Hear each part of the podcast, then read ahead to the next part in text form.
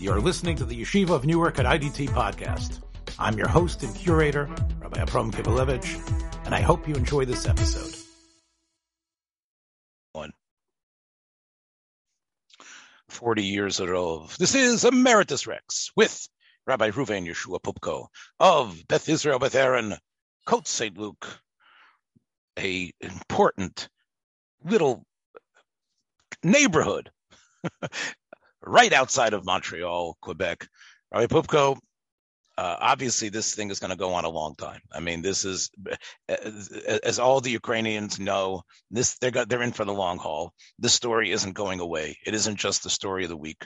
Um, but I can't help but connect it uh, to, as today is Rosh Chodesh Adar, to the story, of course, of Megillah Esther, the story of the uh, attempted mass annihilation of the whole Jewish people.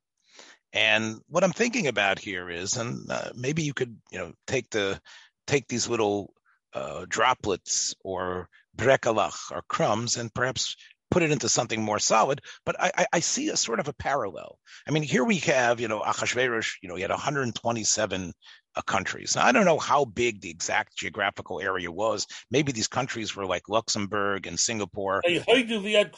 Yes, yes, but but again, some of them were various sizes.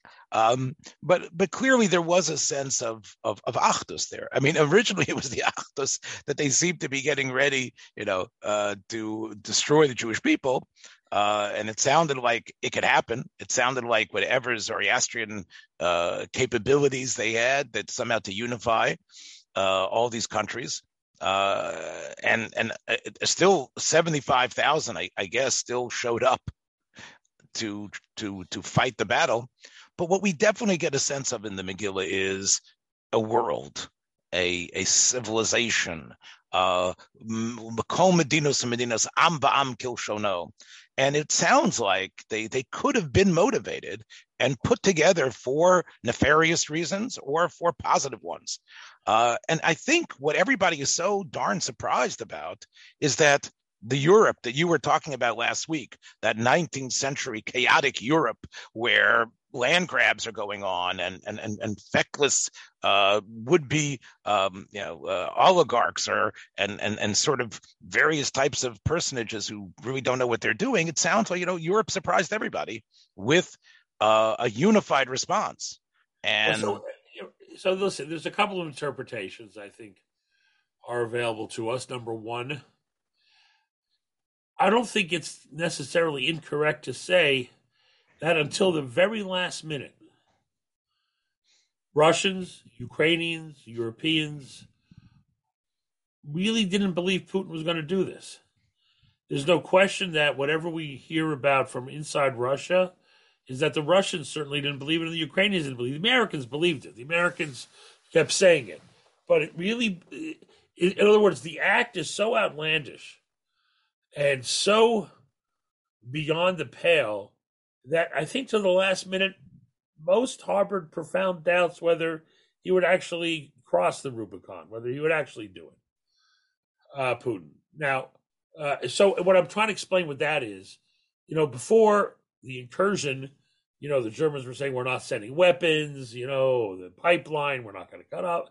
Then all of a sudden, things that government said they would never do they did with a sense of urgency and commitment, which was breathtaking. It means the Germans cut off the Nord, the Nordstrom, uh, the, the the Nord Stream thing, and the uh, uh, and and for the first time sending weapons uh, into the Ukraine, which they said they would never do. And more important than all of that, for the long term, is they announced that finally, after 30 years of Americans, you know, cajoling them to do so, they announced that they're they're going to spend two percent of their GDP on an army. Right now, the German army is is in tatters. I mean, there's nothing there, and uh, and they're going to finally restore their defense capabilities. I mean, there's certain profound ironies here. You know, obviously historic ironies about who wants who to do what, but uh, but uh, but the response from across Europe, across Europe, I mean, uh, NATO countries, non-NATO countries, trying to send weapons into the Ukraine over the Polish border. People are talking about airdrops, uh, and um, is really quite, really quite remarkable. Um, so, uh, and so as you said, as you said, I think you know, despite the fact that you know Biden is um, displaying a- a lot of doddering senility, uh, it seems like though Biden and on this subject was pushing and explain Yes. and, and his State Department, whether it was whether it was um, his his Secretary of State Antony Blinken, but they were actually sending information to Europe and pushing and explaining to them that this was imminent, that this was that this wasn't just saber rattling, that Right. Putin No, no, there's no question. And- In- in the two months before, they did a great job in rallying uh, the West very effectively. They took this interesting strategy of publicizing all the intelligence they had about what the Russians' plans were, which may have impeded, or I don't know, some some of the things they were planning, the false flag operations or whatever. But the question here today, the question that's really on everybody's mind is how does this end? How does this end? There's no question. But, but aren't aren't you surprised uh, at the point that I was again? I, I again, you're a rabbi. We could say politics and Jewish don't mix, but the achdus of of of of the, all these countries uh, is is astonishing. Usually, we look at the European Union as uh, like like a co- completely chaotic. Everybody just wants their own. I mean, you know, when is when is the Greek government falling? When's the Italian government falling? It's all like, it, it was, and that's the reason why Brexit occurred. So here and here they are. Wow, here they are. You know, no, it's a remarkable moment in, in history. This certainly has has changed the world. It certainly has. Uh, I, I heard I, I heard a great quote this morning, uh, and I have to say it was from the New York Times correspondent in Brussels who was quoting Lenin. He says sometimes what happens in a week is really like decades have occurred, Right. and and and and this seems to be an example of that. That uh, that what happens here, and again, let me just again use a little bit of you know, obviously this is a, a chazal that is quoted by all rabbis the Gemara in Megillah that says Gedei Lasaras Atabas may uh, may Toichachos Memches Neviim B'Shiva Nevios. Right. That that when the act of Achashverosh giving power to who can now control our fate, which of course was then we understood that we were in danger and a complete danger of annihilation, was more effective than all the prophecies of 48 prophets and seven prophetesses, and that's what does it uh, b- realizing that this could happen, realizing that this could happen to you, realizing that what's going on can somehow push us together. So maybe we should take great, you know, uh, it should give us a tremendous boost of confidence of what what what the world is is capable of doing. Right. Here's the thing. I mean, what's the wake up here? There's a bunch of wake ups here. Number one is that the West continues to be naive about what motivates other people, what motivates their adversaries, and whether it was whether it was Arab regimes or Putin today, there or whether it's Iran, there's this idea that that which matters to us must matter to them, and just like everybody wants peace, prosperity, uh, that's what you know. That's what must be what everybody wants and that people are motivated by enlightened at best enlightened self-interest. That ideology doesn't matter that religion doesn't matter that history doesn't matter. These things matter and they matter are you know in ways that determine the future. And what what the west whether it was george w or obama or trump they all thought that they could do business with putin because ultimately of course he wants to be part of the west course, he wants to be part of the system that has produced so much prosperity and freedom. Of course, that's what he would want. And no, that's not what he wanted. And no matter how brutal was his response in Chechnya when he leveled Grozny, no matter how brutal was his response in Syria when he leveled Aleppo, no matter what he's done to his own political dissidents inside the country or after they have left, or the bombings of the false flag operations when he was blowing up civilians in Moscow and blaming uh, the Chechens, whatever it was, no matter how much brutality he engaged with, everybody, Merkel, everybody's thinking, oh, you know, we can do business with him, right? He's a normal guy. He's motivated by the stuff that motivates us. And the fact is, he's motivated by the history of the Russian Empire. He's motivated and triggered by the humiliation of the collapse of the Soviet Union, right? It, he, this stuff doesn't matter to him. Uh, that the stuff that matters to the Western leaders, and uh, and and and this continued mistake the West makes when they see others through the prism of their own uh, lives and own ideas is is was you know is certainly one of the uh, one of the one of the major uh, changes in Western sensibility as they confront Putin in Ukraine. The question is, how does it end? I think Biden did a great job. I think one of the things he could have done better, two things he should have done better in the State of the Union and in policy is number one, stop screaming what you're not going to do. Right? We all know the Americans aren't going to send soldiers to Ukraine, but this the emphasis on it is going a little too far. He thinks the American people are traumatized by Iraq and Afghanistan to the point that they need to be re- reassured at every moment that we're not sending troops to the Ukraine. To Ukraine. However, the other thing is in the State of the Union address, just like the Germans did, the leftist run German government did, he should have announced an uptick in defense spending. He should have announced that we're here for the long term. We understand the world is not what we uh, hoped it would be, and we need to confront adversaries in Asia and in Europe, and therefore we need the capability to fight two wars at the same time, which we no longer have. We need a larger navy. We need all this stuff now, and he should have announced major defense spending, and he didn't do that. So, um, but again, he, uh, he's he's in the in the main he has performed remarkably better than anyone had right to expect in terms of rallying the West and unifying the West, as you've said. But uh, he needs to stop advertising what we won't do, and he needs to uh, back up the rhetoric of defending freedom with uh, with a defense budget that's commensurate to the challenge. I, I did not hear the uh, the State of the Union, but I did get I did hear the clip where he did say that if there will be an incursion into any inch of NATO territory, that American troops would be on the ground right, and they would be fighting. Yeah, they yeah. they would be fighting alongside their European counterparts uh, in NATO. And uh, look, you know, you talked about the the unprecedented up until this point of Germany contributing. I mean, this was Donald Trump's. Uh, you know, that's what he was saying all those years. You guys have to contribute more. You guys right. have to be more involved. And and it, again, as crazy as Trump was, I mean, Trump said it more, uh, you know, more uh, how do I put more bluntly than many. But American presidents have been saying it for a long time. But Trump was quite blunt, yes. And that's go and that now you will see that that's going to happen.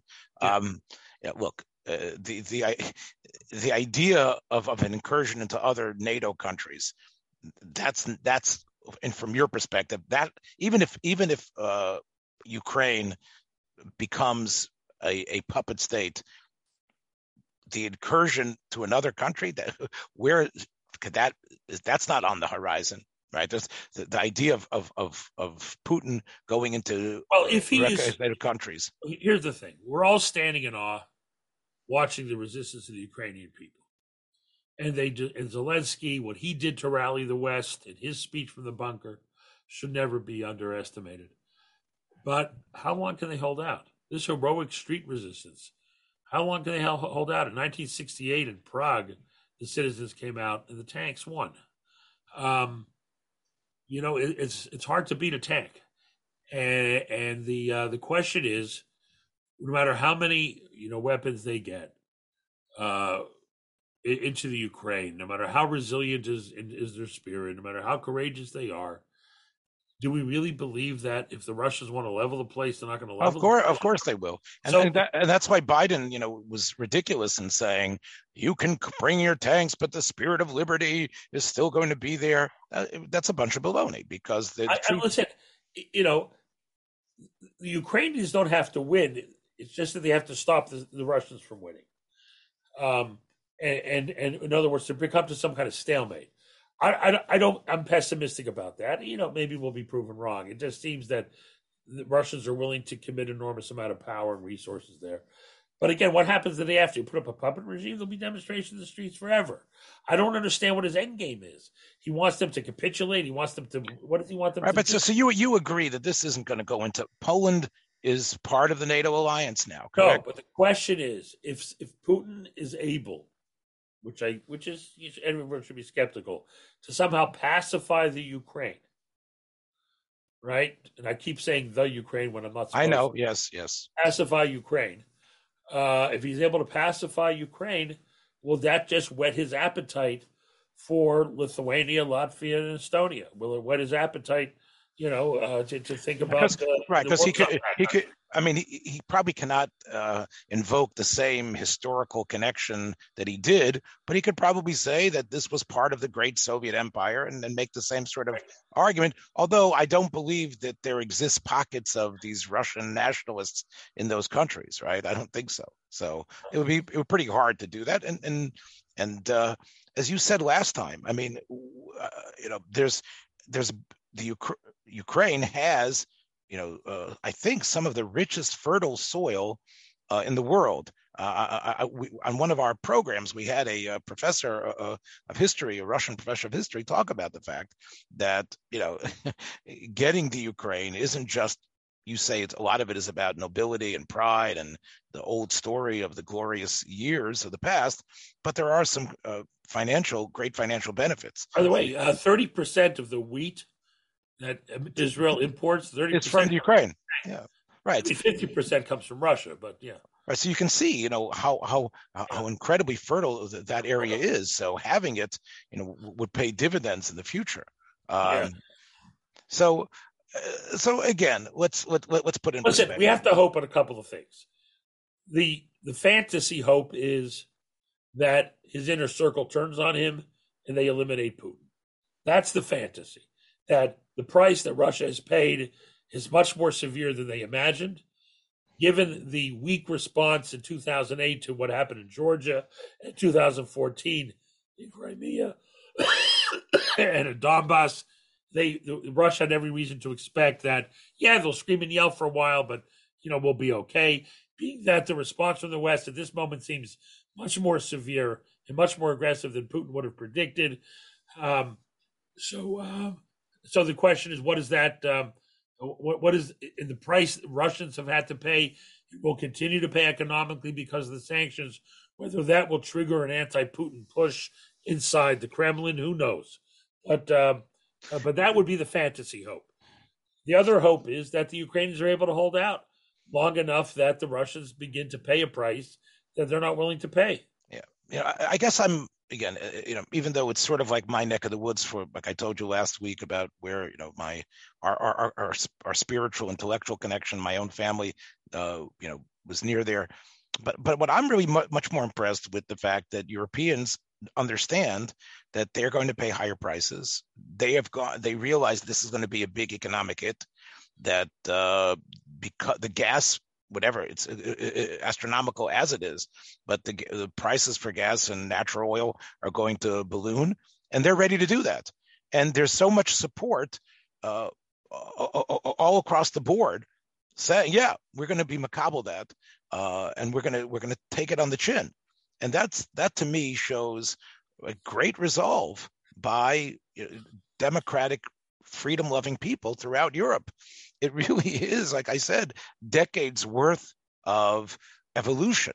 And that makes it makes again, you, you know, we talk about signs, and I know you're not into signs and omens um, and things like that, but we Jews can't help, as you mentioned last week, uh, living in sort of like an ex, an eschatological type of perspective. The, the fact that you know, you know, all these nations coming together even if it's for this, I think it's a harbinger, you know, of something. You know, you know, Chazal say that uh, that Purim is all the Yom Tovim Hasidim was Batel. Batel, yeah, except for Purim. Except for Purim, and you know, this is this has uh, perplexed many people. What is it about Purim that happened that has this? It's going to be on forever. Like you know, these other holidays, you know, they're shunted to the side. We don't really get right. involved in them, and Purim somehow you know, it, it is forever. You know, so you know, it, it, might be that Purim sort of has in it, you know, this this sense of of world. Uh, right. It's like a world global holiday. The other holidays really don't occur, you know, in what we call the civilized all through the civilized world. The other holidays are really about very specific, unique to us and the experience that's occurring to us. I never thought of it that way. It's a very interesting take given the you know given the expansive territory involved. Also, what's interesting is the great victory in the Purim story is not Achashverosh rescinding his death decree against the Jews, but issuing another decree which says the Jews can defend themselves. Right. So it tells you something about the inner political dynamic and power structure of an empire. So, you know, all that was needed was for the ability of the Jews to defend themselves, which is exactly what's right. But but when so but but hang on. It, part of it is is is what realpolitik means. Once that was given, oh, all these you know up until this point, the the uh, uh, the would be uh, stormtroopers they decided not to show up on Right. that that day. So many times it's reading where the governments are doing. It's it's it's the political thing. Oh, now the Jews can defend themselves. Does that mean we want to be on the right side or the wrong right. side? Right. So, but by doing that, look, it would have we God could have done anything, but it's clear to me that as as the pasuk says, Rabbe me amaoretz bisyadim. Right now, I don't think that means that it was like Madonna deciding I'm Esther, right? Or it could be Right. something like that. I think part of it is, oh, the Jews are on the good side. Oh, Right, these people are good. powerful, Yeah, yeah. You know what? we like them, and therefore, uh, people dropped out, and and that really shows you. And again, uh, the, the what what a, a, a strong leader who is in control of whatever those 127 dinas are can send messages that even though like you say it's ironic he can't just say it's over but hmm let's read what he's saying. What does that mean? Does that mean jews are good? Or we're not going to get involved in that. We're not going to be involved in, in mass murder. And, and, and, and instead of the whole planet engaging in mass murder or at least the civilized part of the planet what happened instead was a bunch of yahoos, I mean, still was 75,000, decided they were going to go ahead with the plan. And they were, uh, you know, put out. Um, Right. So I, I think it does have, in a way, a, a, a- as, as you say, and thank you for the compliment, but it does have relevance today in ways that, you know, Yitzias Mitzrayim is okay. Are we going to watch the Ten Commandments over Pesach or not? Like it doesn't, like, like, like it, it doesn't have that. Whereas Purim really has a dynamism and a relevance that can really be, you know, you know, seen even today. That's true. I have to unfortunately get. So, on that note, on that note of uh, satisfaction and haskama from the great Emeritus Rex, we'll say, uh, take care, everybody. Chodesh Tov, and let's be marma b'simcha. Be well. Bye bye. Thanks for joining us for another episode from the Yeshiva of Newark at IDT Podcast. Be sure to subscribe on your favorite podcast app so you don't miss a single episode.